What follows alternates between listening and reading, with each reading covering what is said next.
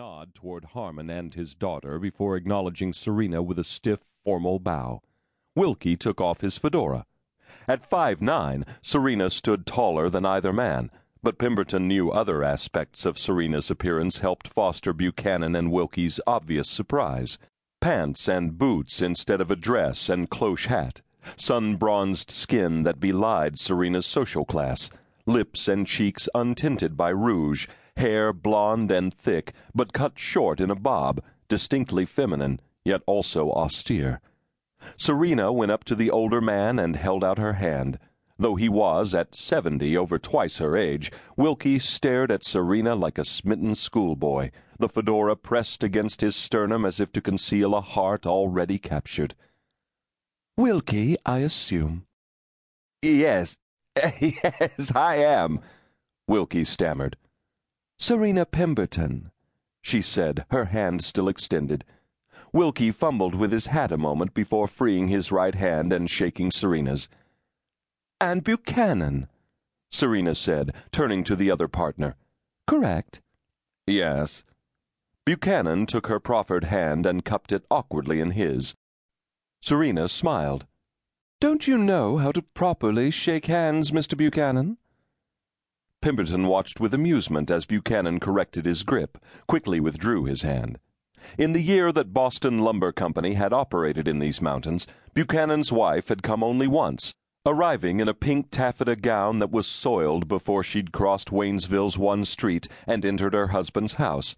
She'd spent one night and left on the morning train. Now Buchanan and his wife met once a month for a weekend in Richmond, as far south as Mrs. Buchanan would travel. Wilkie's wife had never left Boston. Pemberton's partners appeared incapable of further speech. Their eyes shifted to the leather chaps Serena wore, the beige Oxford shirt and black jodhpurs. Serena's proper diction and direct carriage confirmed that she'd attended finishing school in New England, as had their wives. But Serena had been born in Colorado and lived there until sixteen, child of a timberman who'd taught his daughter to shake hands firmly and look men in the eye as well as ride and shoot. She'd come east only after her parents' deaths. The porter laid the grips on the platform and walked back toward the baggage car that held Serena's Saratoga trunk and Pemberton's smaller steamer trunk.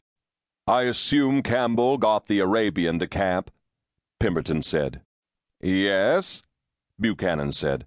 Though it nearly killed young Vaughn, that horse isn't just big, but quite spirited, cut proud, as they say. What news of the camp? Pemberton asked. No serious problems, Buchanan said. A worker found bobcat tracks on Laurel Creek and thought they were a mountain lion's. A couple of crews refused to go back up there until Galloway checked it out. Mountain lions? Serena said. Are they common here? Not at all, Mrs. Pemberton, Wilkie answered reassuringly. The last one killed in this state was in 1920, I'm glad to say.